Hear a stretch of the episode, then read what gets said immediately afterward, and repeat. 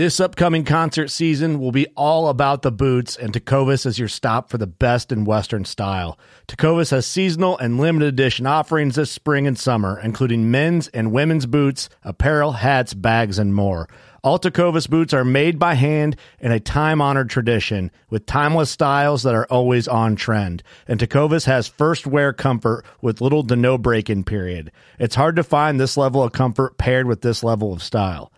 Stop by your local Tecovas store, have a complimentary drink or two, that's WCB style, and shop new styles. The smell of fresh leather and friendly staff are at your service. Many stores even have leather custom branding to make your boots truly personalized. And with regular live music and events, there's no in store experience like it. If you can't make it into a store, just visit tecovas.com. That's T E C O V A S.com. They offer free shipping on all boots, as well as free returns and exchanges, and ship right to your door. Go to tecovas.com and find your new favorite pair of boots today. Fishing like a local isn't just about catching fish. It's about connecting with the environment and the people who call it home. It's about hearing the stories and traditions that have been passed down for generations and sharing unforgettable moments with the people you meet along the way. Fishing like a local is having an experience that stays with you forever. And with Fishing Booker, you can experience it too, no matter where you are. Discover your next adventure on Fishing Booker. Working Class Bowhunter podcast starts in 3, 2, 1 think I left about four. No one honestly really cares. Steve's calling me while I'm holding, getting ready for this deer to stand up. Glad you took this deer out. He doesn't even drive American. See, that deer's what's exactly what's wrong with this country, right? He doesn't even support local American-made deer-compatible vehicles. That one that one arrow cost me thirty three thousand dollars. Just aiming too long and just moved a little bit. And it was like, oh no, it fired. You know, crap. I knew as soon as it left, it was just a little high. But he came right out in the field, made a scrape right in the cornfield, started grunting, walked 30 yards, made another scrape. You're listening to the Working Class Bow Hunter. That's right. This is the podcast for Billy Joe Lunchbucket, the working man, just like me and you. My name's Travis T Bone Turner from the Bone Collector. Thank you for tuning in.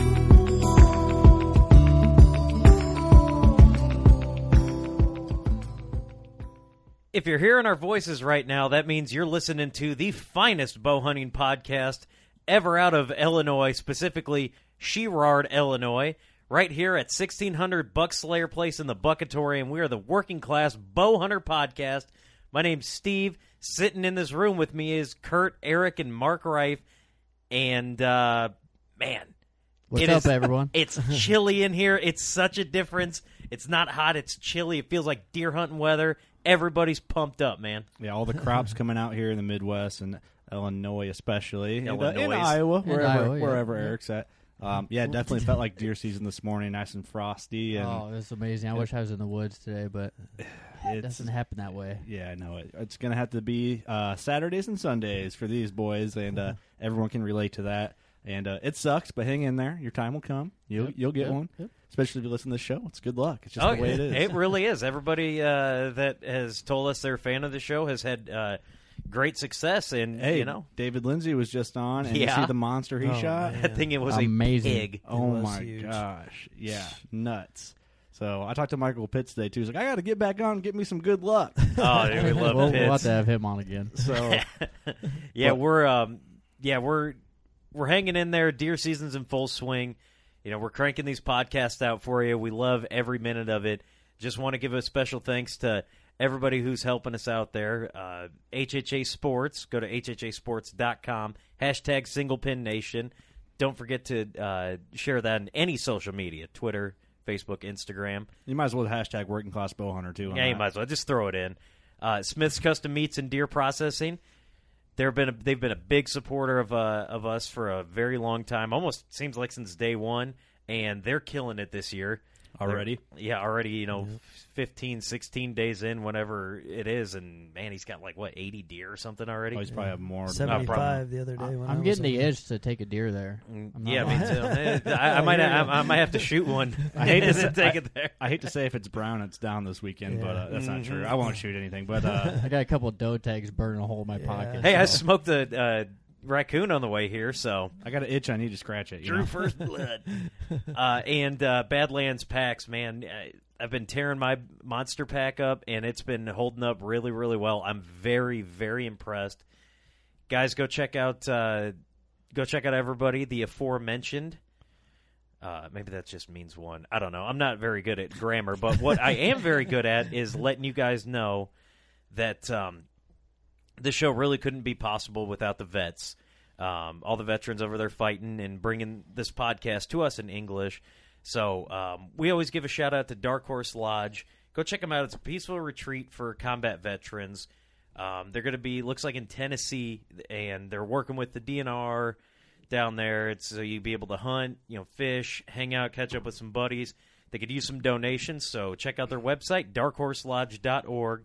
Um, if you're going to go to Amazon, go to smile.amazon, and a portion of what you buy will go to the Dark Horse Lodge as long as you um, select them. So go check that out. Again, thank you all the vets that uh, help us do this podcast in English and hopefully not in Russian anytime soon, but. I can't learn a new language. No, I can't. So yeah, it's just Not during deer season. No, just no, yeah, but definitely just not put, during put me to sleep, man. I uh, Got I got nothing on that. I was gonna do a social media shout out real quick, but uh, for some reason my phone does not want to cooperate. Um, give me a moment here. Continue entertaining our listeners, please. Okay, yeah, we have a um, very special episode today, don't yeah, we? it will be very entertaining. We've got the man himself, John Dudley, making a return. Mr. uh, Dud. D- Dud. Duds No. uh, from Nock On uh, TV. Dude, the guy's been killing it with everything he's been doing. He's been absolutely blowing up lately. And did you notice he blew up right after he was on our podcast?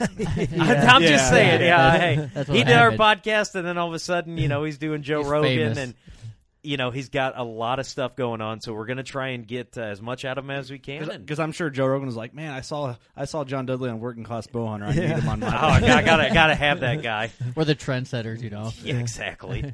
Um, this is a social media shout out. I know we've done uh, this guy before, but I was going through some old emails, making sure we didn't miss anything, and um, I found an email that he had sent. I don't know a few months ago, Huh. and it just cracked me up. Like it, it started off. I think it was I, I have a fever, and the only what I don't know. He's basically like I have a fever, and, and the prescription is more podcasts or, that's or awesome. whatever. And That's classic. um, on Instagram, uh, shaky underscore leaf. Oh, And- that guy. Oh, yeah, yeah, yeah. yeah. yeah, I don't know. The email I, I read the other day, and I responded to it when I was in Canada, and I must have forgot about it just because I was go go go up there working, and I just I don't know. It cracked me up again That's when I read it. It was awesome. But uh, shout out to him. Thanks for listening, and uh, good luck to you this season. But Yes, Um, Mr. Shaky, legal name Leaf.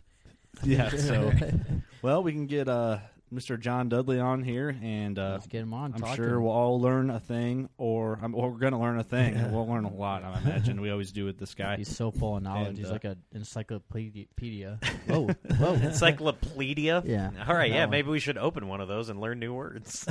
That's a dictionary. I'm not, that's just for all of us. Well, well, you do one then the other. All right, guys. Thanks for listening. We'll get John Dudley on here, and uh, we hope you enjoy.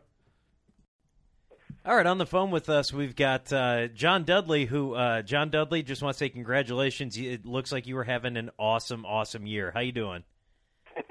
Hey guys, thanks thanks for the intro. Yeah, so far so good. I always I always uh feel a little bit weird bragging about success for hunting, but I'm definitely happy to uh to be successful, that's for sure. Yeah, we all are, I think. yeah. It's, hey, no, th- no. This is your time to time to brag. I mean, you know, there's just uh, everything's been going right for you this year. I mean, are you are are you excited what, for what's to come? I mean, you know, what- what's going through John Dudley's mind right now, other than why did I do this podcast again? Yeah, no, th- what's going through my mind is tr- um, just trying to finish getting unburied after um, being out west as long as I have, and just as soon as that unbury happens, I just want to be in the deer stand right now. I mean, I am. I really want to be hunting deer. There's some. It seems like the Midwest um, on all the different properties that I either have, you know, I'm hunting with buddies or whatever. It just seems like from all kinds of different states, the deer um, population and, and the big buck sightings is growing considerably after this whole EHD um, spiral that we had a few years ago. You know what I mean? So I'm just happy that we're finally seeing big bucks, multiple bucks everywhere, and I just want to be in a stand right now. Oh yeah, we feel you for sure. We've been working in the fields harvesting, and Yep. it's just you can't get the weekend can't get here quick enough for us. So we're just I've been picking corn, and every time you see a deer out, you're like, ah, I just want to be in a stand right now. Yep. Yep. Um, John, one thing I wanted to talk about, um, just real quick before we get real into things here. Um, you posted a quick little video about how you take pictures, um, trophy pictures, success pictures in the field by yourself. Can you kind of maybe elaborate on that a little bit? Because um, Oh yeah, yeah, no problem. Um, yeah, I, I love. For me, the success of a hunt really comes from, you know, being able to capture the memory of that hunt, and uh, which is why I started filming years ago. You know, I started out always filming myself, and just really wanted to be able to remember that experience well after it was gone. And a big part of being able to have the best memories for me anyway is taking photos. And I've just you know I learned during the 35 millimeter days where nowadays you can take a picture and you have so much ability to like correct it and make it look good with programs versus having to get it right before. You know, back in the day when we had 35 millimeter, if you took a, even when you thought you were taking good pictures, you all of a sudden wait for Walmart to bring your pictures back from development. You're like, oh crap! You know, by then your deer's like already been on the on the grill three or four times, and you know you kind of miss out on that memory. So I really learned how to capture my memories with with a good camera and learn the importance of learning how to use a flash, you know, how to force the flash to go off on the camera. I think a lot of people make the mistake of not using a flash and then just learning how to have like some type of a portable gorilla pod or tripod to be able to learn to put your camera on it and then learning to use a timer. Or if your camera allows it, um, learning to set your camera to where you can use a remote control, where then when you hit the button on your remote control, it gives you five seconds and then takes the picture, which is what you saw on the Nock On TV Instagram account where I posted that video of like my antelope. You know, I'm out in the middle of nowhere, um, super windy and kind of nasty, and you know, I was just trying my best to to film a recovery. You know, I, I got the I got the the kill on camera, but then you know I filmed a recovery and me taking photos and like documenting that part of my hunt actually takes way more time than the than the actual success part of the hunt, so to Mhm. speak. And but I'm I'm just I like to be able to to share the photos that relate to the hunt. I almost I almost like that more so than the rack. Um, right. I was actually having a a conversation with Joe Rogan, and I told him I said, you know, there's there's actually times where some of the real super mature animals that I shoot, I almost wish I could. You know, I almost wish we had the ability to do like green hunts. You know, I always thought the the green hunt in Africa for the rhinos was so cool because you know you tranquilize them and then the money that you pay for that hunt goes into those people being able to bring in vets and the vets come in and they take blood from the from the rhinos and they check them Wow. they give them shots they give them medicine and they normally collar them and tag them and then they allow you x amount of time to take pictures with the animal and like you know measure the animal in case you ever wanted like a replica made Uh-huh. but then but then they wake the animal up and it walks off Wow. so there's there's times where I I personally like the photo and the memory of the hunt more more so than the kill. I can the hunt. understand that for sure because I find myself going through my pictures and just kind of replaying the the hunt in my head. But the pictures, like what your buddies see, your family sees, everyone sees of that hunt, you know, for forever. That's But pitch- you're always going to have that memory, which is nice. yeah, like my kids and grandkids are going to look at pictures of deer I shot and maybe just be like, oh, like you know, I try to take really nice pictures now, like what you're saying, but. Uh, that's interesting. You mentioned the term green hunt. At first, I'm like, I don't know what you're referring to. I never, I guess I've never really. I never knew that either. It was Yeah. new to me. Catch and release hunting. That's what it is. Yeah, I mean, you know, it's no different than than the amount of fishermen. You know, you look. There's very few serious bass fishermen that I've ever met that would eat a bass. Yeah, my dad. Right. Yep. My They're like, like "Oh my God, you wouldn't eat a ten pound bass." Yeah, I guess. Catch I- and release. It's, it's the same thing if you look at it. Yeah, imagine if imagine if you were able to to shoot a 180 inch deer, and you know, and then if someone's like, "Well, you know what that thing would look like next year?" Uh, well, we'll see. I'll shoot him again. yeah, and that's true. I guess if you're looking at a yeah, deer, how big do you think he is? Well, he's smaller than he'd be next year. Well, yeah.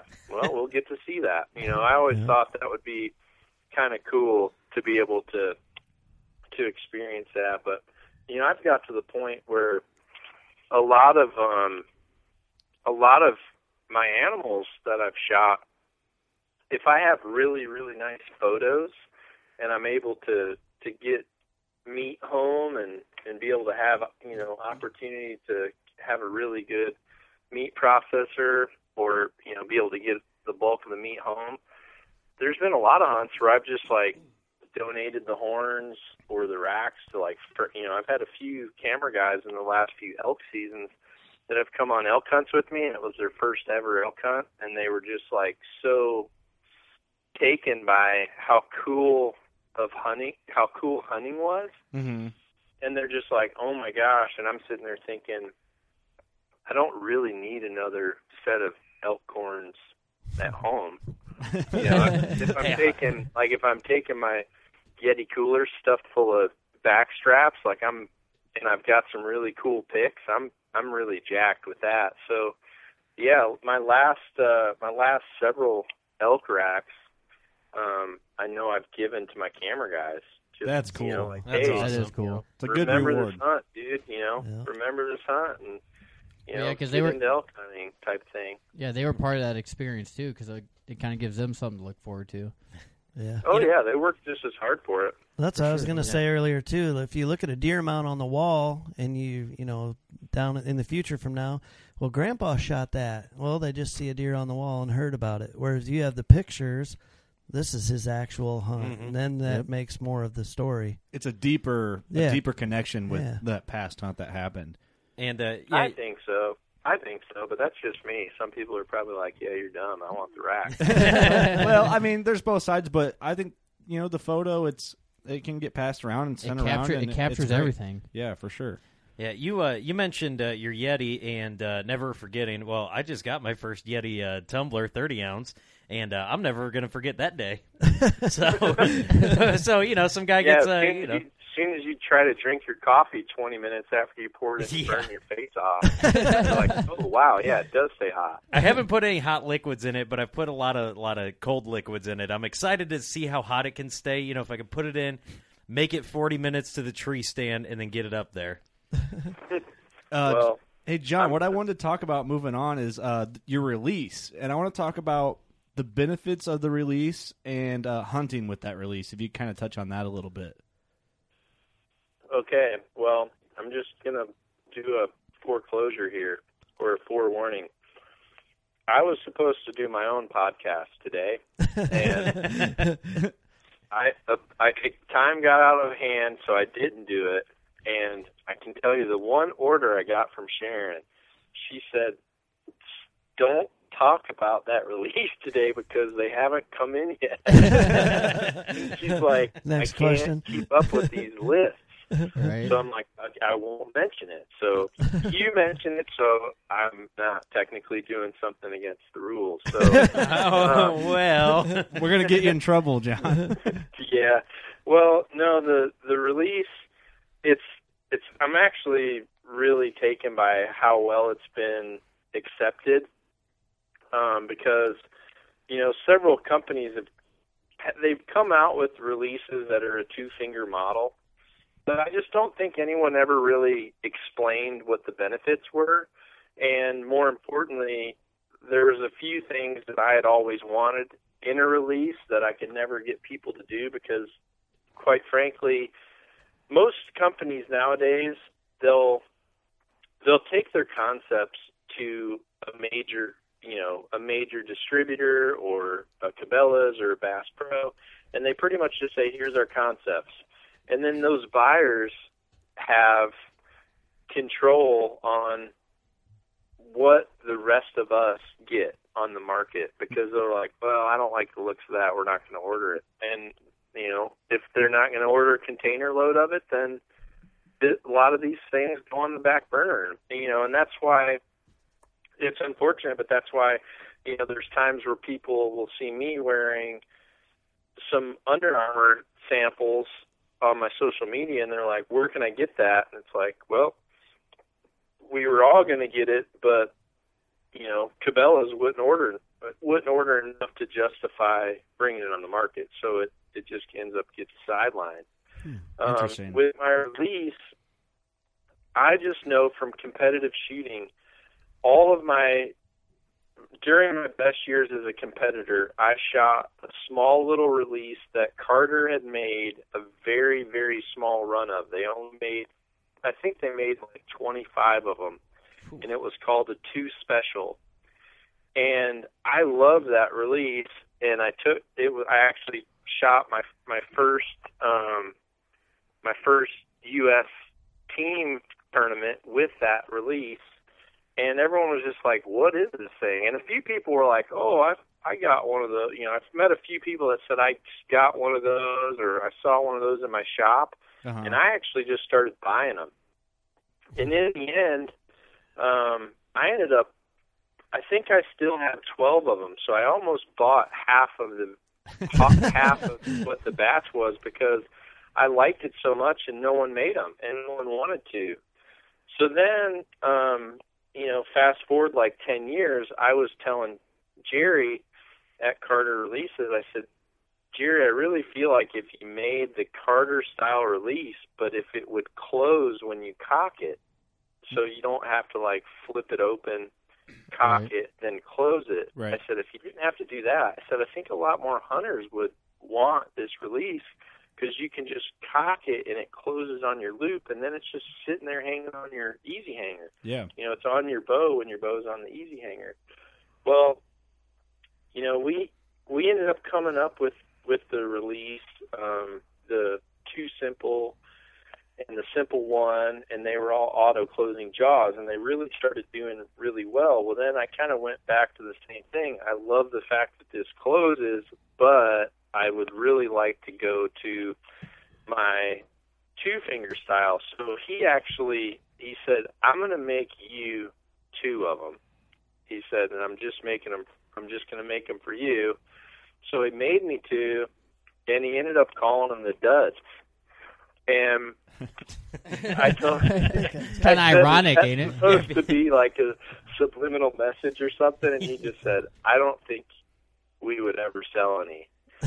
So I ended up saying, well, and the and the original the duds were not auto closing; they were kind of a different design. But I liked certain aspects of it. I liked how the third finger was able to either be on the release or you could drop it off the release if you wanted Mm-hmm. and just shoot with two.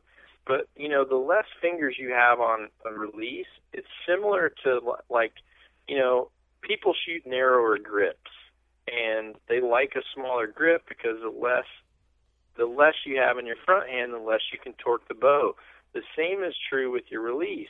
The less manipulation you have on the release aid with one, the angle that you're twisting the release. So like when you draw back, sometimes your hand can be flat, then sometimes your pinky can be vertical up in the air. Mm-hmm. All that difference in angle changes your left and right impact, and the more vertical you get, the more it can change. Um, it can start to change your up and down.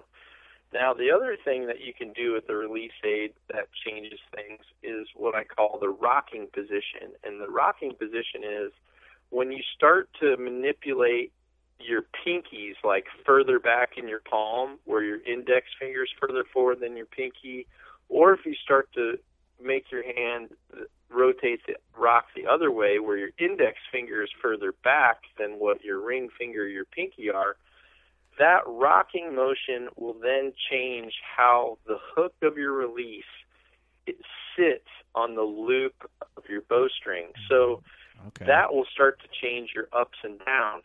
So with my release, the Nock 2 It, what I did was I went to two fingers, which as soon as you drop fingers off, you eliminate your ability to rock. hmm And you also, because you have less fingers on the release, more naturally you're going to manipulate your angle less as well. When you only have two fingers, you it's a lot easier to just draw back and have your index finger right under your jawline and your middle finger right above your jawline. It just feels natural. Your other two fingers are dropped off hmm when the when the other two fingers are on a release, well then you kind of start to since they're forward, a lot of people want to start to feel those fingers, so they start to twist their hand more vertically. And in my opinion, the shorter your D loop, the more torque you start to put on your bowstring, and to affect your group. So I came out with this release, which has a few things that I used to custom build on my original Carters, and one of them is a heavier cocking spring. So the heavier cocking spring on the Nock 2 It also helps drive that jaw open faster. So you have a lot less opportunity for um, for like what's called a hang fire, which is when your loop is hanging on the hook of the release as it's coming off. The longer it's hanging on there, the more opportunity it has to have a misdirection. Um, so I have a heavier cocking spring, and the other thing too was I actually had the angle of the hook, which goes on your loop, when it's cocked, the angle of the hook is actually on an angle. It's on an offset. It's not perfectly flat. So what that does is it's angled to where it it's almost like a ramp and it causes your loop to slide to the side of the hook that opens off the casing first. hmm So as soon as you know your loop is always channeled to the one edge of the hook, so as soon as it opens, it's coming out. So you've literally got a faster opening jaw. You've got less ability to manipulate your angle, your rock, and you've almost eliminated any opportunity for hang firing. So Wow. um, That's a lot of thought process into this release.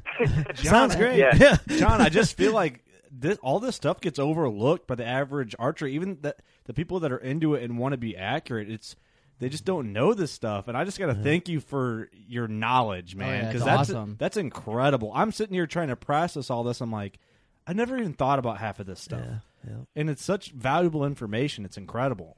Absolutely. Well, that's the beauty of um, podcasts is you can play it back. Yeah. I mean, Yep. You can always go go back and right listen back to it. with it. Yeah. So, um, no, a lot goes into that stuff. Honestly, um, a lot of people are there's a there's just a difference in level of archers. You know, there's Right. it's just like you look at I have several friends that are that that have done jujitsu for a long time Mhm. and and I know they're like and I know they're like black belts. But then if I talk or listen to like Rogan talk, it's on a whole new level. Like it's it's on, you know, it's on a level that's that's above that where I'm sitting there thinking, okay, the people that I know that I would think are like awesome, they would listen to him and they're learning they're like, What? They're learning. Right. and then you get someone like Eddie Bravo to where he's like at a different ninja level too. I love that guy. I love Eddie Bravo. you know what I mean? So and it's hard to unless you've lived and experienced so many different aspects. I mean, it's hard for me to put on paper to people how many countries I've been in. You know, if I say when I say I've traveled a million miles for archery, I'm not. I mean, you know, Jim Shockey's probably done millions of miles Oh, too. yeah. But Mhm. I've done millions of miles in. You know, I've seen almost every archery club throughout Europe. You know, I've been I've been in tournaments all over. I've shot with the best archers in the world um, online on different lines on different events, and and then you know I've had a lot of archers that I would have considered idols Mhm. that have like come to me and started asking me questions, and then all of a sudden you realize like, holy crap, nothing about like they just they really don't know they're just that good at shooting they Right. and they're not shooting at their potential because they just don't know and sometimes you Yeah. even wonder well if they did like if they did sit there and think about things like when i'm sitting there and i call and you know i'm like well okay and just sent me a new bow I'm going to build a new string, and then I pull it back, and I'm like, well, I don't really like how that cam stacks at the end. And then it's like, well, maybe if I rebuild it with a 14,000 Halo instead of a 60, you know, instead of a 21,062X, then you know it's probably going to roll over a little bit smoother. I'm not going to feel, I'm not going to actually feel the bumps of that serving. But then I'm like, well, if I go to a 14 and I've got that, and I've got the the halo, you know, it's a little bit waxier. So is it going to slip more if I'm shooting it on a BCYX because you know that wax is a little bit different? Maybe I should put it on an 8190. Gotcha. I mean, for me to sit there and explain that stuff to people, Right. it's just like, I mean, It's incredible. I would just, yeah, I, people would end up looking at me and just thinking I was Rain Man or something. well, Yeah, half our listeners just uh, listen to that back again like four times. well, well, John, like to give you like perspective, like the different levels and, and experience and knowledge of archers. I'm a measure for the Pope and Young Club, and last weekend I measured a deer for a guy, and you know Pope and Young Club's all archery, and you know it's a bow hunting record book. And this guy, you know, and part of the fair chase form is what bow do you shoot? Well, the guy didn't know the brand of bow, and you know he didn't know the the brand of his own bow but he's killing big. He killed a big deer, and then it's like I go from talking to that guy. There's everywhere in between, and then at the very top, there's John Dudley. so it's just it's like there's a there's different levels of archers, and that's kind of the beautiful thing about archery is you can involve yourself so much. Like you have like, and you just know. I mean, you're the god of archery. I mean, and that's a compliment. I'm just you just you're the guy of knowledge of archery, and it's a beautiful thing that you share it through your podcast and with us right now on our podcast. It's it's amazing. well, I, I appreciate you guys letting me on. You guys do a good job. We're, we don't really uh, educate as well as you do, but yeah, no, we're too busy swilling beers to you know get really deep into like you know ah, it just it blows my mind just the little things that you think of and like Kurt said you know we just appreciate it so much just how much thought and knowledge can help us be better shots because you know as soon as those uh, Nock 2 It uh, as soon as those releases are around I I'm, I gotta have one yeah, you I know, was just I'm- thinking I'm like I'm gonna snag one of them. babies. one of our one of our buddies has one, and it just it it it's the little things. You know, they always say the devil's in the details. Well, you know, if you're going through like target panic or something, you know, who knows? Maybe the thing that could have got you out of there was just the hook angle. You know, it's just I those- shot it. It was nice. Yeah, real nice. Well, you know, I, I appreciate people putting me on a pedestal for that, but sometimes I feel like, well, there's ti there's been times where I, you know, it's weird when, for me, it's weird when someone like that I really look up to in the industry, or someone like a Joe Rogan sends me a text and says, uh, "Where's the pod? Where's the podcast?" Yeah. You know?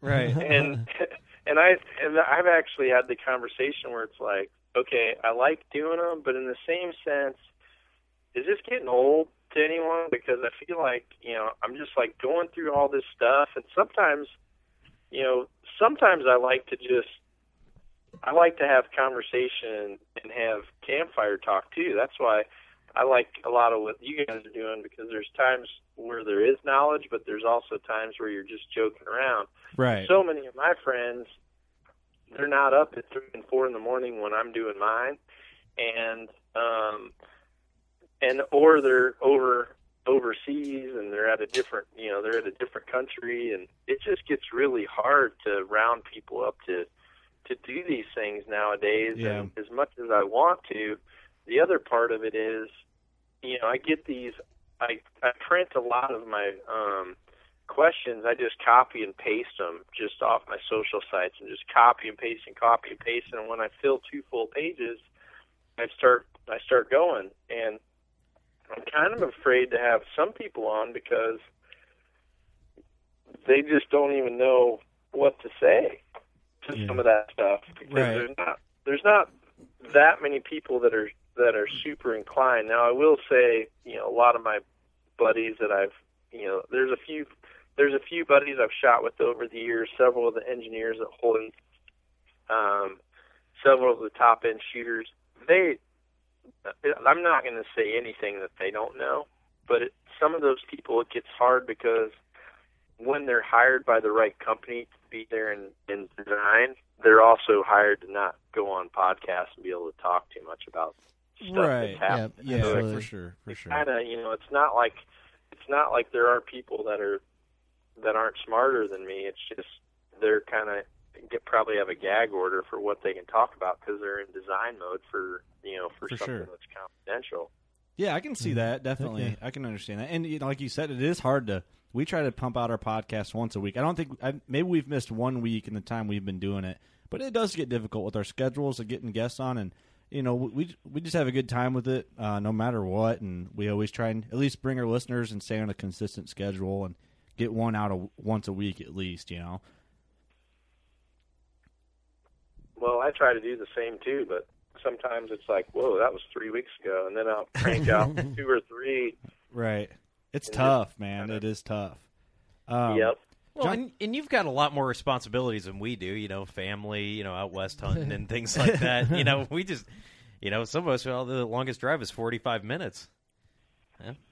Well, John, I want to transition um, into more of the hunting, um, like tis the season, um, hunting questions here that we have for you.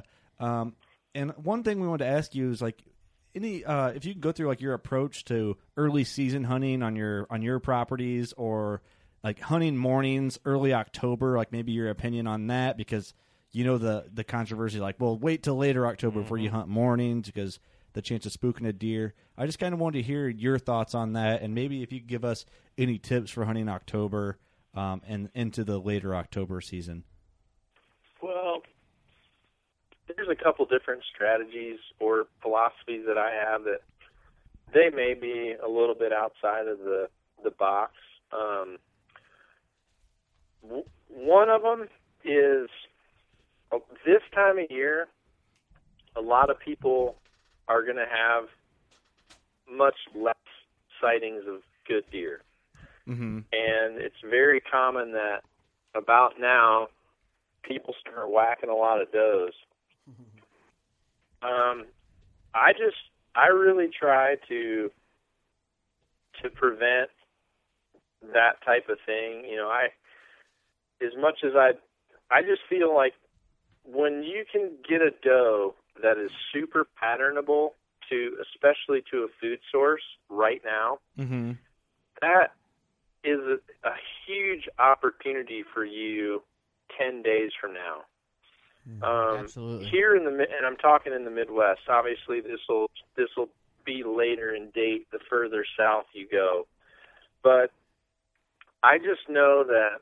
Um, well, I, I just a few days ago I posted a maybe I sent it to Redneck. They wanted a picture of a of a buck that I had shot um, with the redneck blind, and so I sent him a picture of a buck that that I had shot on I think two seasons ago on the show, and it was on a small little I'm talking like a half acre green plot, and the only thing that was ever coming to that plot when I hunted it early season and even on camera, it was like I sat it about three times every single time this one big old doe came down and would just like come through. And this time, it, you know, when you're midway through October and you haven't seen a buck yet and you're getting an itchy finger, there's a lot of people that are like, I'm going to whack that old doe. Mm-hmm.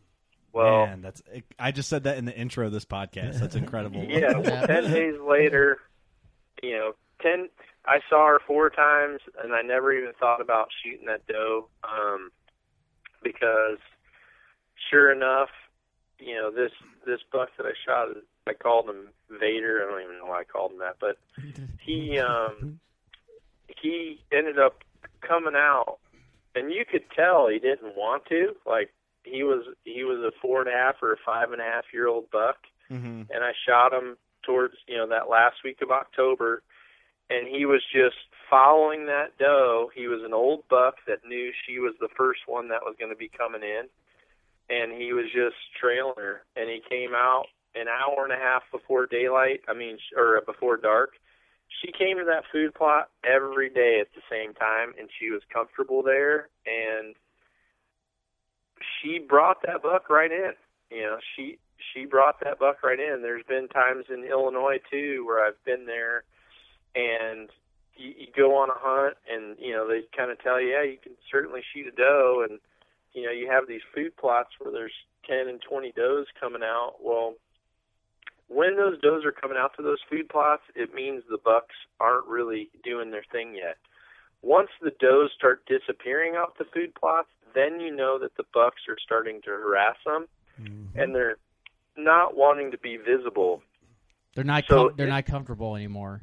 Yeah, yeah, they don't want to come out and be chased to death, and Yeah. they know that they're not technically in yet. So there's kind of that fine line, and and and you go from having tons of does in the plot to all of a sudden there's those one or two days where something big will show up in daylight and scent check all of that major traffic on the main food source and that's a very good opportunity.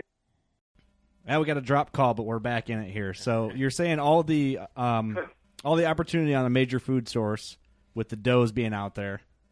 Yeah, that's that's such a, a great time to get one of the first shots at a real mature deer in the evenings. Um, and if you kind of change that whole pattern of those does being comfortable coming out, I think you just you just lessen your opportunity for success there. And then the other thing is this time of the year, um, I had several discussions with someone who I value a lot when it comes to deer, and his Mhm. name is Gary Clancy. Oh yeah. I don't know if you remember seeing Gary Clancy on some of the Realtree. original Monster, Monster Buck Bucks. videos. Yeah. And Mark's all about that Uh, life. Yeah. But Gary was he's an awesome outdoor writer, very notable up in like the Minnesota area and someone that I really looked up to and he had kept a journal. He's kept a journal, a hunting journal his whole life. So he literally has documentation of what he's seen um for his whole life on stand, what the temperature was, where the wind was coming from. And mm-hmm. he started to notice a pattern of an what what he called an early rut, which would be right about this time of the year, around the 14th, 15th, 16th of October, he would see some rut activity on some very mature monarch does, um, where big bucks would would be on a very old doe that was actually what he thought would be coming into estrus early. And he said, you know, if you can take, if you can seize that opportunity, you can have a good chance. Otherwise, the bucks are really slower during this time Mm-hmm. until that time where I told you, where all of a sudden there's a high number of does out in the food, and then boom, just a big one just shows up, and and normally what happens is you're kind of you get a false sense of the rut because you're like, wow, it's on this sucker. You know, there was a big one. He was nosing everything up. He was bumping everything around. And then all of a sudden, once that buck kind of comes out and checks those fields for one night, maybe two, a lot of times for me, that's here in the Midwest, that's been between the 23rd of October and Halloween. Mm-hmm. And then once that happens, what it's almost like those mature deer, they know which does will be coming in, and then they they kind of vanish, and they're gone until uh, until the the actual true rut happens when some of those does are are truly in. In between there, you'll see a lot of dinky bucks kind of messing around. You know, a lot of people say, "Oh yeah, the rut's happening." I saw a buck making a scrape. I saw a buck, you know, just dogging a doe. But if that's a two and a half year old deer, that's that's not a true indication. Mm-hmm. You know, Right. when you s- when you're seeing fully mature deer, three year old, four year old deer that are doing that and they're they're chasing a doe or even breeding a doe, that is the indicator. The young ones are always kind of the first ones to kind of get fired up before it's actually time. Mm-hmm. But you know, I like to seize the opportunities for hunting low pressure stands that allow low pressure entry and exit for morning hunts during th- these next probably 10 days. Okay. Once that happens, I'm definitely once the end of October comes around, I'll I'll focus pretty heavy on food sources on the evenings. I like to get those those first I want to be there for the first mature bucks to show up on major food sources with high concentrations of does Mm-hmm. and I also think it's a great time for those those bucks like to work a lot of the edges of the food sources and do a lot of um, you know territory marking. And then once the rut's on, then it's get somewhere thick and nasty and be there for the day. Gotcha. Yeah, I like. Um, I I know uh, Bill Winke always puts out a um like a weekly newsletter, and it's nice because he's you know he's local. You know, at he's he's pretty close to where we are, so you know when he gives you the hey, what's going on? You know, this is the weekend you should be out. I, I always like reading that. You know, and then that's a nice indication too when the rut's come, coming. It's a lot better than the Facebook memes that'll tell you, "Hey, rut's here." You know that squirrel that's always there. You know, I like I like when somebody you know can put it down that you know, hey, if somebody's seeing stuff here, you know, it might be those those really early bucks, and yeah, that's a that's really useful knowledge. You know, it's gonna help a lot of guys out there. I think. Yeah, and Dudley, when you were saying, you know, quiet in and out of your stand, um, I was listening to one of your podcasts, and you said that you take a children's rake in with you and rake your trails as you leave. I thought that was an awesome tip. Which one was that? I didn't, I didn't make out that last part. When uh, you take one of those children's rakes with you to the stand, and you rake the trails of the leaves, so the the mature bucks will take a quieter path, is what you said. And I thought that was an awesome tip that you gave. Yep. Um, what's funny is I was just out the last two days, and I can give you guys a couple tips. Well, you may already know them, but during this time of the year, Probably not. I do a lot of I do a lot of prep work. I I haven't. I can tell you this. I have not hunted one day in Iowa. You know, our season's been open. Uh, I don't know what day it is today, but it's Thirteenth. been open. Thirteen days. It's been open 13 days. I should have hunted today because that's my lucky number. But and I have not hunted yet. And the reason is, you know, one, I didn't have any. What I would call, I call them day walkers, and those are deer that, for whatever reason, are walking in daylight hours that are still patternable. Mm-hmm. Um, the my mature deer at this point, I have a few day walkers that I that I would like to really get a good look at to know whether or not I wanted to shoot them. But they're also in an area that is not. Um, it's not a very delicate area to enter and and go out of. I mean, if it, if I go in there now, I'm well, it's evasive. Let's just put it that way. So I'm almost like kind of weighing my chips of I kind of have a chance. Two of these bucks are walking in somewhat at daylight hours. However, if they come in after dark, Mm-hmm. I'm going to give away myself, like guaranteed getting Right. out. Right. So right now what I do is one I I never I never do any of my prep work on a weekend and I never do any of my prep work during hunting hours. So, you know, I'm definitely I'm not ever going to help my neighbors out. You know, I I I went in, I took Tuesday and Wednesday off of work to go in and do some last minute touch up on my safety lines and I mowed I mowed all my paths to my stands. I've got like a little the other thing I have too is um just like a little hedge trimmer on like a weed eater thing Mm-hmm. and it's one of the steel ones, you know, that you Oh, can yeah. with the attachments. Yep. You can angle it, so I just angle it so when I walk, I just trim right flush to the ground, and then when I get to the end, I'll just take my rake and then just rake my way back out because when I start hunting, I want to be able to just have as quiet a way in as possible. The deer will certainly start using that because it's easier, especially like in my CRP fields where I have native grasses.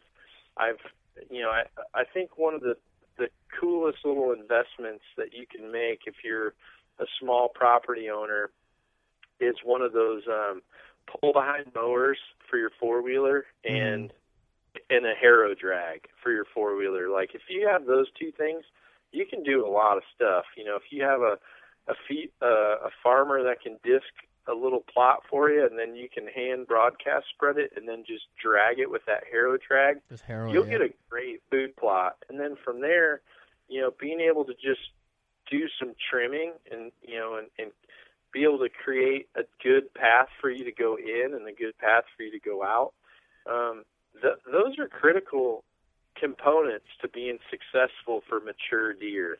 A lot of people don't do that, and yeah, I do have a little kitty rake. I bought it at True Value. You know, it was mainly for your kid to be out in the yard raking with you. But what I like about it is I can I can actually put it in my gun scabbard on my backpack, and I just like when I go to a stand for the first time starting these next weeks, I'll take that with me, especially once the leaves start to fall. I'll go in with that with me. I'll just kind of leave it at the bottom of the tree, and then after I hunt in the morning, I'll rake my way right out in the midday. And then the next time I go in there is probably going to be prime rut, and I've got a perfectly quiet way to go in and out. And the other thing is, is the deer really, really start to utilize it. I Well, it's mean, a it's such a small little thing that's going to help you so much. You know what I mean? It's, a gr- it's great. I do that too. I mow all my trails. I shoot almost all my deer on a mowed trail from my tractor, and I always rake or shove stuff out of the way when it's just got done raining or it's still wet, so it's quiet to do too on your way out, so you're not raking Right. dry leaves and. You know, Yep. Yeah, that works great. One thing I wanted to get to, Dudley, real quick, is I'm actually hunting a new property this year, and it's relatively small. Um, the main timber's maybe 20 acres at the most, and it's it's north of a cornfield, and I have three ravines throughout this property. And I'm going in, and I'm going to hang two more. I have one stand in it. I'm going to hang two more. three tips that you could maybe give for someone that's hunting a new property um, to basically what to look for right away. Um, maybe like so there's a creek that runs through this property and then the ravines. Is there any tips for hunting over ravines or around creeks or anything like that that you can give us? Um, or any tips in general for hunting a new property? Well, yeah, I think there's a few. One, you obviously got to look for the main. You kind of need to figure out what your particular piece is. Is it a transition area? Is it a bedding area, or is it a destination? Because that's really going to determine a lot about how. You know, if it's a transition area, then you almost don't really have to worry about not getting to the right part of the property Mm-hmm. to be sitting and waiting for deer that you intercept, which I actually really like to hunt a lot during the early part of the season. I personally like transition areas to where deer are coming or going from bedding or to food, and they're not necessarily going to be sleeping there, and they're not going to be staying there to eat. They're just coming through. You know, Mhm. you're just hunt, you're hunting saddles, or you know, especially with like creeks and things like that. It's normally easy to find crossings. Um, what you have to be careful of, though, is a lot of times those creeks and ditches they also start to get a little bit squirrely in the wind. Mm-hmm. So it's pretty important. I really like to have those wind floaters. You know, it's pretty much milkweed is all it is, but it's nice to be able to get to to get in a stand or you know, I, I do a lot of my tree scouting with climbing spurs that I got off a, a lineman that um does telephone poles. I have climbing spurs and a climbing belt. So if I have a tree that I'm like, okay, this looks like it'd be a pretty good spot, I'll actually run up the tree with my spurs and then let some of those things go. And if you see that even with the wind that you think is predominant, Mhm. that those floaters are starting to get all kinds of squirrely in there, then you really, you know, that's kind of one of the tips. You you know, you got to figure out what area you're in. Are you in bedding? Are you in transition? Are you in food? And then you have to figure out what can I do to have the least impact for scent. And once you've determined those things, then you're going to set your stand locations. You might not be able to be on the best trail there because the because the wind swirls. Yeah. And then the other thing too is I think a lot of people overlook this is whenever you set up a hunting spot, always have one alternative stand for a south wind or an east wind. Hmm. Very few people like actually take the time to create a secondary stand for a non-preferred wind. Even if you may only hunt it twice per year, I can tell you that if you're hunting a very mature deer, if there's two times that you go in and say, well, the wind isn't totally right, but if he comes from this way, I could still get away with it. Right. It's a- You're rolling the dice. You are rolling the dice, and if it if it truly is a mature buck, that's it. Yeah. He's you're- gonna know you're right done. away. Yep. Yeah, you're done and you're pegged. So, you know, I- some of the best stands on my particular place, I've come to find out, are stands that I actually set up for an east wind, which is very hard to come by. And Right. I set them up mainly as a backup plan, but then once I sat it, I'm like, dang, do I see some deer here? Because they, you know, they're feeling so comfortable coming out, and I'm thinking, you know, if I would have hunted this with 300 degrees different wind, no matter where it was coming from, I would have never saw anything here. Like this is this is perfect for that. So a lot of people don't set up for the for the the you know the low percentage wind, and a lot of people forget to set up a really dynamite late season spot for a south wind. And I think having a great south wind stand during the late season because there's always some even though it's cold and, and nasty, some of the biggest weather change days during the late season always come with that south wind and right in front of it when there's great movement. Mm-hmm. Yeah, that's a good tip, and that's you know that's one thing I'm definitely going to uh, consider is what the wind does when I go into these ravines, and if Not a lot of people think of an east or south wind though, because it hardly ever happens. Right. It's very rare. Well, the thing is, John. So, would you recommend? Say, I go down in these ravines, and this is probably a good tip for our listeners also, because there's a lot of ravines.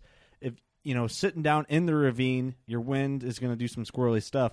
The best place, would you say, is to set a stand to be at the peak of that ditch or the ravine, to where the wind's not going to have as big an impact going through the valley or going over the valley and like hitting the what do they call it, like where the water swirls in, in a creek.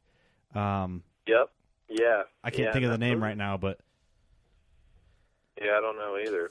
They call them a tide pool or something. Yeah, where the don't where the water just sits there and swirls, the wind kind of will do the same thing and cause the wind to do crazy stuff underneath it. I don't know if that makes sense or not, but um, Yeah, well, it does.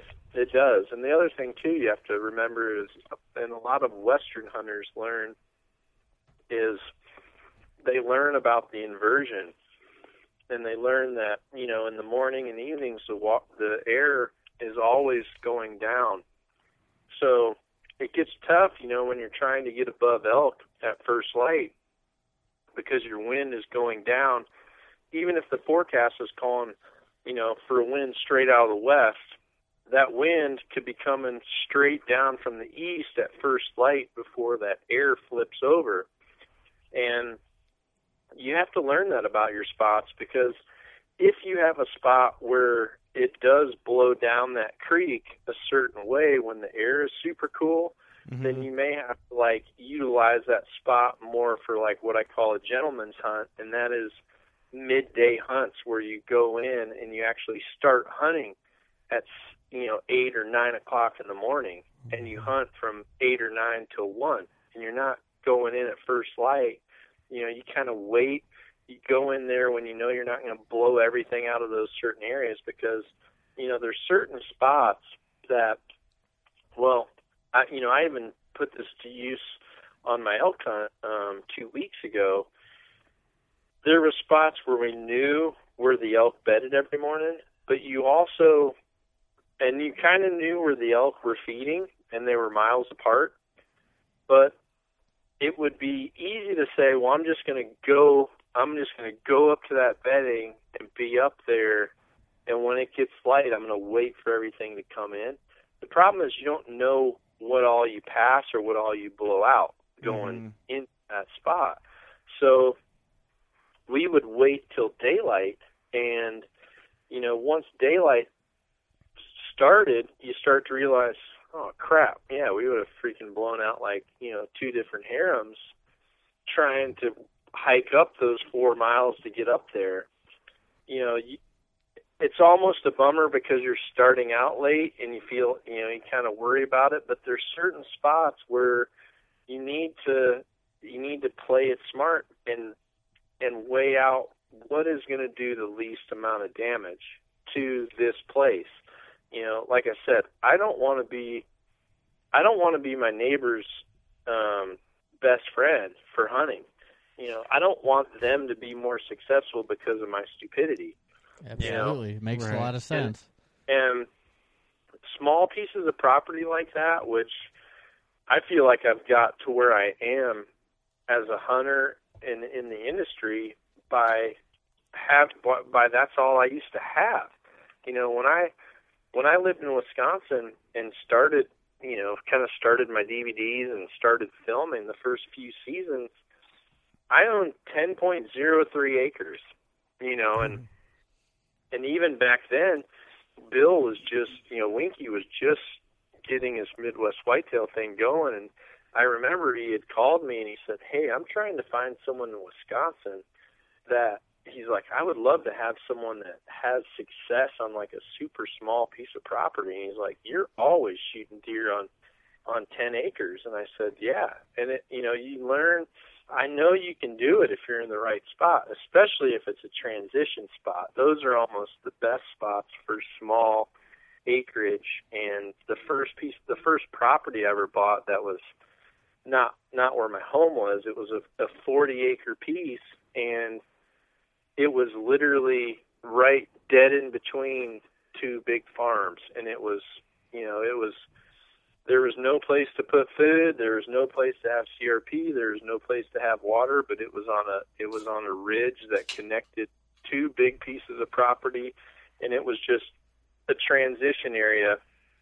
And it made it nice because you could just whichever way the wind was blowing you went in on the safe side and you just spent time there. And you know coming up here in a few weeks those those mid to late morning hunts are going to start producing and especially this year because our moon our moon is going to start to be less favorable here really quick. Like tonight the moon was a perfect position for an evening hunt it was already about 30 degrees off the horizon, like 30 to 45 minutes before dark. Mhm. Tomorrow, that full moon's going to be coming up probably right close, probably within 30 minutes of dark. You're going to have almost a harvest moon coming up, um, which is a good. The next two nights are very good evening opportunities, by the way. Mhm. Um, so the 14th and 15th are kind of some good picks for my days. But other than that, you know, we're gonna have we're gonna have a very bright moon moving into this pre-rut time frame,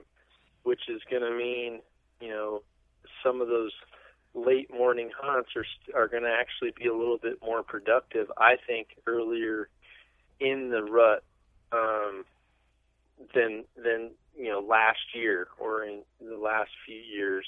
Mhm. Um, but I love I love doing those hunts where you know if for whatever reason you, your kids have a swim meet on a Saturday and you have to go to that. Next thing you know, it's nine thirty, but before they're done, I mean, don't be afraid to get in the stand. If you can get into a thick area or like those creeks, like you were talking about, or any Mhm. of those beans, if you can get in there at ten o'clock, you're going to have a more consistent wind, and you're also going to have a good opportunity for one of these huge bruisers to come cruising through, and you're probably going to be much more alert getting in there later and kind of being on your toes for three or four hours versus you know trying to grind it out for 12 13 hour days Right. Absolutely. So say say okay, it's late October and I decide I'm gonna sleep in a little bit and I get rested. I go out like you're saying, go not right. I'm not. It's not dark, but it's not full blown daylight. Is that a good time to sneak in and sit till what time do you think would be a good time to sit in in this in this creek bottom in the timber? I mean, I know it's kind of rough and I'm generalizing um, pretty bad here, but it, just rule of thumb, what would you kind of recommend for me to do that? And would you sit there till dark, or would you sit there to a certain point and then switch and head to another spot, or what do you think there? well um I know it's super general, but I guess it's You know, I had a years ago. I had a buddy of mine come up to hunt with me, kind of during that pre-rut, first week of the rut time of year, and he kept. He'd go out in the morning, and by nine thirty, he was calling me saying, "Hey, you know, I haven't seen much." And at about the third day, I literally picked him up and I was bringing him back, and I was putting him in my best spots. And I said, Jason, I know you're a deer hunter. I'm just going to tell you, this time of year, I said, I can't tell you what's going to be the best spot, but you have to be in a spot. I said, you know, I said, this, right now, the best spot in this area could be at that guy's mailbox. Because I said, if the first hot doe of the year is there, then probably the top three bucks within a half mile of, of our property or any of our properties, every buck is going to be on her. And I was literally telling him this, and I said, you know, I know you're bored and you haven't seen nothing all morning. I said, but you you have to sit in your stand. And no sooner as I said that, I actually came around the corner on my dead end road, and this is when I owned that 10 acres of property. I had a dead end, like just, I had a private driveway. And I come around the corner, and here's my house, and my house, where my house was, it was 70 yards to the bottom where the bottom of you know I paved for 70 yards and then I had my mailbox down there where my mail where my mailman would put my mailbox in and I literally look and there's well I have the buck standing or right over me right now. There's mm-hmm. a 170 inch buck standing on my septic field with a doe bedded right underneath him. And this oh, is like 9:45 in the morning. And I just said like that. And no as soon as I said that I literally like put my truck in neutral and like hopped out of my truck and I'm my truck is literally coasting into my like into my ditch. and I'm I'm reaching in the back of my my truck, I'm unzipping my case, pulling my bow out, putting my release on, like as the truck is like crashing into my mailbox and into my ditch. So you, and you I literally like stepped into my yard at full draw and shot the buck. Oh man, that's a and, hell of a and story he right like there. gets out of the car and he's he's like he goes what what'd you do? And i go i just killed that buck. And he goes he's like did you shoot that thing? And i said well heck yeah i shot it. See how big it was? And he goes he's like I got to get back to my stand. I'm like, oh, you're dragging a deer for like we got a deer to take care of. But yeah, I mean, I I had literally just told him like that guy's mailbox could be the best thing, and two minutes later, here's like a buck of a lifetime, seventy yards from my mailbox, literally like standing tending the first hot doe in our area on my septic mound. Oh my You know, it's just that would be the most it's epic just thing to things see. like that. You know that uh, that, to- that are just that totally that are fit, crazy. totally fits you, my you just hunting have spot. to be out there.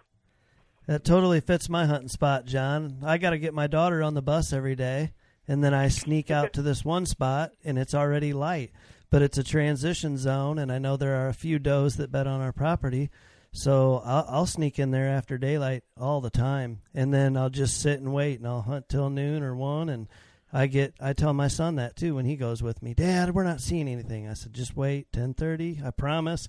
Sure Right. enough, here they come. Oh, that's such a good story. Yeah, it's hey, that guy's mailbox happened to be this guy. That's just uh, you know, that's one of them. Uh, that that's one of the coolest you know hunting stories out That's there. probably I mean, the best obviously- one I've ever heard. Yeah, obviously you weren't hunting, but it's like you know, me and uh, Kurt have talked about it. If you ever see like any of the like read the Pope and Young stories of these guys uh, on bucks, I mean, it wasn't like you know how it used to be where you're sitting in stands. You know, you're trying to you know locate a big deer. You know, you've got trail cams and stuff. These guys were just kind of driving around, happen to have a rifle in the truck, and you know, there's some epic stories there. I mean, you know, I think the way that we do things is a little more ethical, but it, Not it's Pope always, and Young stories. You're talking about like legendary whitetail stories. I thought I thought one of them was a Pope and Po- Young Pope deer. and Well, I was in Canada, hunting there, so. son. Well, oh no, no, no, Pope. Uh, it might have been Crockett. Boone and Crockett. Yeah, I'm sorry, I got those two mixed up. But uh, oh, John, I wish. I mean, we got to do more because we could talk to you for hours. we don't get through. We have a whole list of questions we want to ask you, and we're getting out of time here. But thank you so much for just blessing us with your knowledge and your stories, and just this is an episode that I'm definitely going to play over again before I hang my stands this weekend. And uh, it sucks that the only time I have to hang a stand is on the weekend, and I'm hope I'm not helping the neighbors out. Well, you will be. I'll guarantee it, unless you're there after eleven. Well, Yep. that's the thing. I will be there midday. Um, and, you know, maybe I'll try and slip in late morning and hunt for a little bit, then get down Yeah. and, and go. Hey, any of any of your neighbors about ten o'clock on Saturday, get in there. Or just buy the property next to you and be the neighbors. you could do that too. You know, I think you know I'm gonna I'm gonna do it a little different now, and I got to thank John Dudley because of that. So thank you. Um, Yeah, and Well- I and I also days where I'm if if there's days where I want to like, you know, say you're hunting a spot. There's certainly times where I've had stands in areas that have been productive for many many years, but then all of a sudden, for whatever reason, the deer might their movement might change or their pattern might change by 100 yards or something, even in the timber. And you're like, man, I really need to be over there, kind of by that tree. That's where I'm seeing everything. You know, I I really like to pick those days where it's just like blistery wind, or you know, without being unsafe. The days where it's just like shedding rain. Those are really good days to make adjustments. You know, because a lot of times the deer are really hunkered down, and you can get away with a lot of that stuff. So I, I really do that. If there's times where I need to like, you know, if I know I need to go into an area and change a set or hang a set, you know, those days where a lot of people feel like, man, I'm not going out today. It's miserable out there. Those are really good days to make adjustments because your likelihood of of a of a competitive hunter being out are lower for one, and for two, your opportunity to like, you know, versus a, a normal quiet morning, you, you're gonna just do way less damage. And obviously, if it's a, a nasty rainy day, you just you know you get to to wash away a lot of your scent too. So That's a great Absolutely. tip. Yeah, I, great I tip. check my trail cameras that way. I pay attention to the kind of weather that's coming and do that yeah, kind of very stuff. good time for that. Yeah, Yeah. to like go pull cards or whatever. Yeah. You know, um, this year um, Stealth Cam came out with that little card reader, an iOS card reader Mhm. that you plug right into your iPhone. You just download their app, and then you can literally play that thing um, right from your stand. That's so big for me. I can tell you that one thing I do is I have a um, SD, an empty SD card always in my release pouch. And well, there's there's a couple things. I always have a lighter just for you know it's kind of been a survival tip. I've always I've always carry a lighter. I always have an extra battery to my rangefinder, and I have an SD card. That I always have those three things in my release pouch. And what I do is I'll go to the if I'm ever going to a stand where I pass a camera, a lot of times once season is really rocking and rolling, I'm not checking my cameras unless I walk by one. And I'll just literally put a new card in it, pull that card out, format the new card that's in it, set it, and wa- keep going to my stand, and then get up in my stand. And you know, once uh, that kind of lull part of the day starts, I'll get that card out and just kind of scan through. And it's nice now because I don't actually have to have a card reader. I used to have to take a little i um, a little card reader like those old Cuddeback ones, but Right. they were pretty slow. Now, now with this little Stealth Cam iOS reader, you can just plug it in and just like scroll right through. Uh, it works really, really nice to be able to have a good idea for what's coming. Does Well, I that- know what I'm buying right. after yeah, exactly. podcast. yeah, because I, uh, yeah, it's it's you know it's too much to. Sometimes you want to take an iPad out there, or That's what I do. I take You my know. iPad with the card reader, but I want to use my phone. yeah, or some guys can't afford, you know, uh, like the, um, you know, I know uh, like Moultrie has the uh, wireless system, but you know sometimes that's that's a little bit more expensive than. You know, if I had, I already have the phone, I already have the camera. You know, being able to check it right then and there onto your phone, which is where you're going to want your pictures anyway. I mean, that's huge. Mm-hmm. For sure. Um, yeah, yeah, absolutely. So, but John, where can people find you? I know obviously people already have found you, but where if they haven't and they heard for some magical reason found out about you through us, which poor souls. If Welcome how to your that works. first hunting podcast. Yeah, right. Where can people find you? Um, well, you can go if you're into hunting and that sort of thing. Then you just look up Nock On TV, N O C K TV. Um, there's no K at the beginning, just N O C K O N TV. Um, that's my Instagram and my Facebook page and my Twitter account. Um, you can go to nockontv.com or you can go to Nock On Archery on YouTube and see all my videos and episodes for free. Um, or if you're listening to this podcast, but for some strange reason you don't like dead animals, then you can go to the John Dudley athlete page, and then it's mainly target archery and technique. so If someone that doesn't like dead animals made it through this podcast, um, Yeah. thanks for tuning in, um, and uh, good, good luck to you. Yep. Well, you know, just be sure Hey, to go. Just go like the the Instagram page and scroll through because you're going to see a very famous celebrity on there. It was when you I think you were at UFC. I think it was that McGregor fight. So you met Justin Timberlake, one of my idols. So that's awesome. you know, T Bone said that too. Did he really? yeah, as soon as I made that post, T Bone was texting me. He's like, "Dude," he's like, "I love me some JT." That's awesome. You need since, since apparently you know him, you need to get T Bone in Justin Timberlake's next music video. yeah, well, as much as I kind of want to see it, I kind of don't want to see it. I, well, hey, you know, you gotta you gotta take the good with the bad. You know, Yeah. Uh, no, T Bone and I we're we're gonna do a podcast together.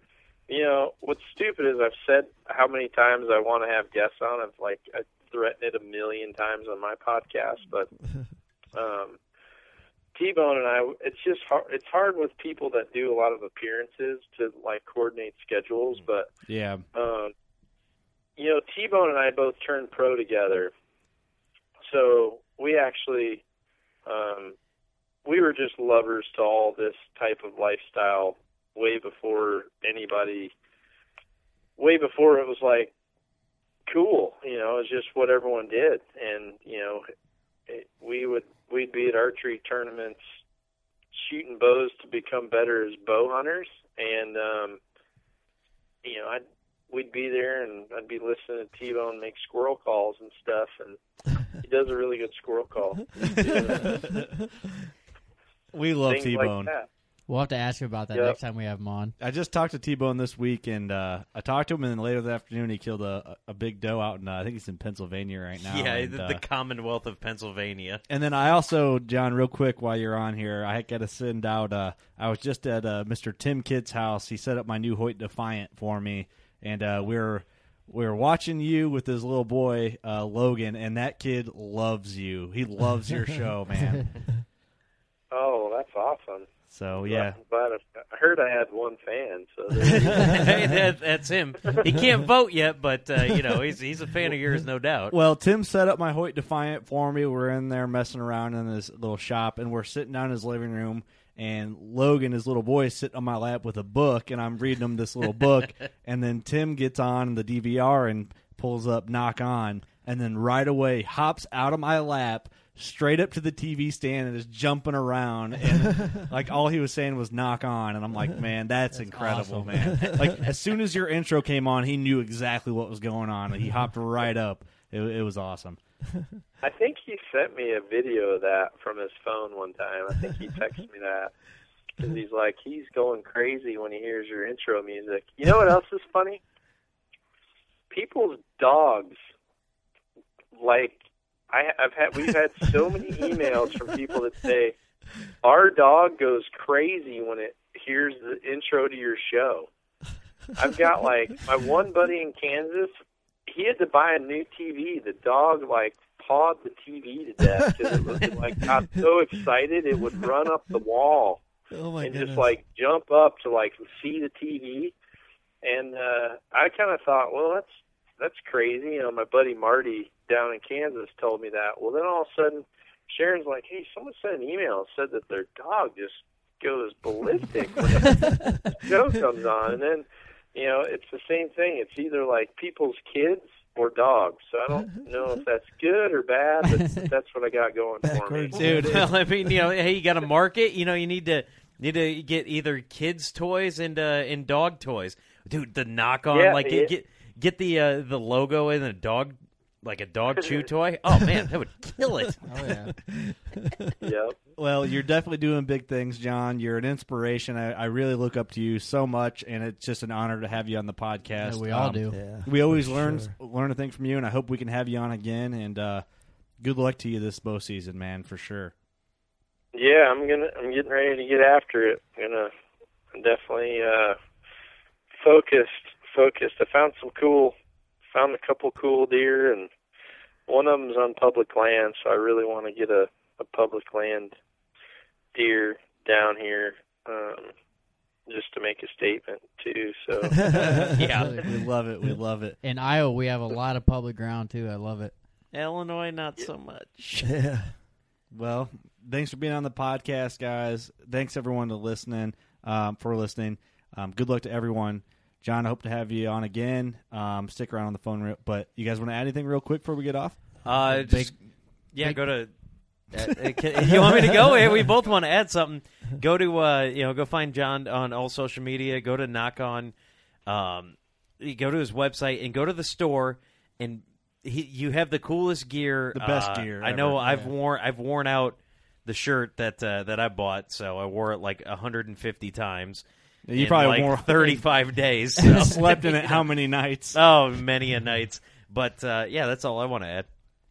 Yeah, big thanks again, John. I mean, we all look up to you, and Mark, you got anything? Yep. Yeah, I just want to say thanks for putting out all the information that you put out there, John. It helps little guys in Illinois that you don't even know. So super appreciated. Love listening to it. No problem, guys. I appreciate you guys having me. Keep keep doing what you're doing.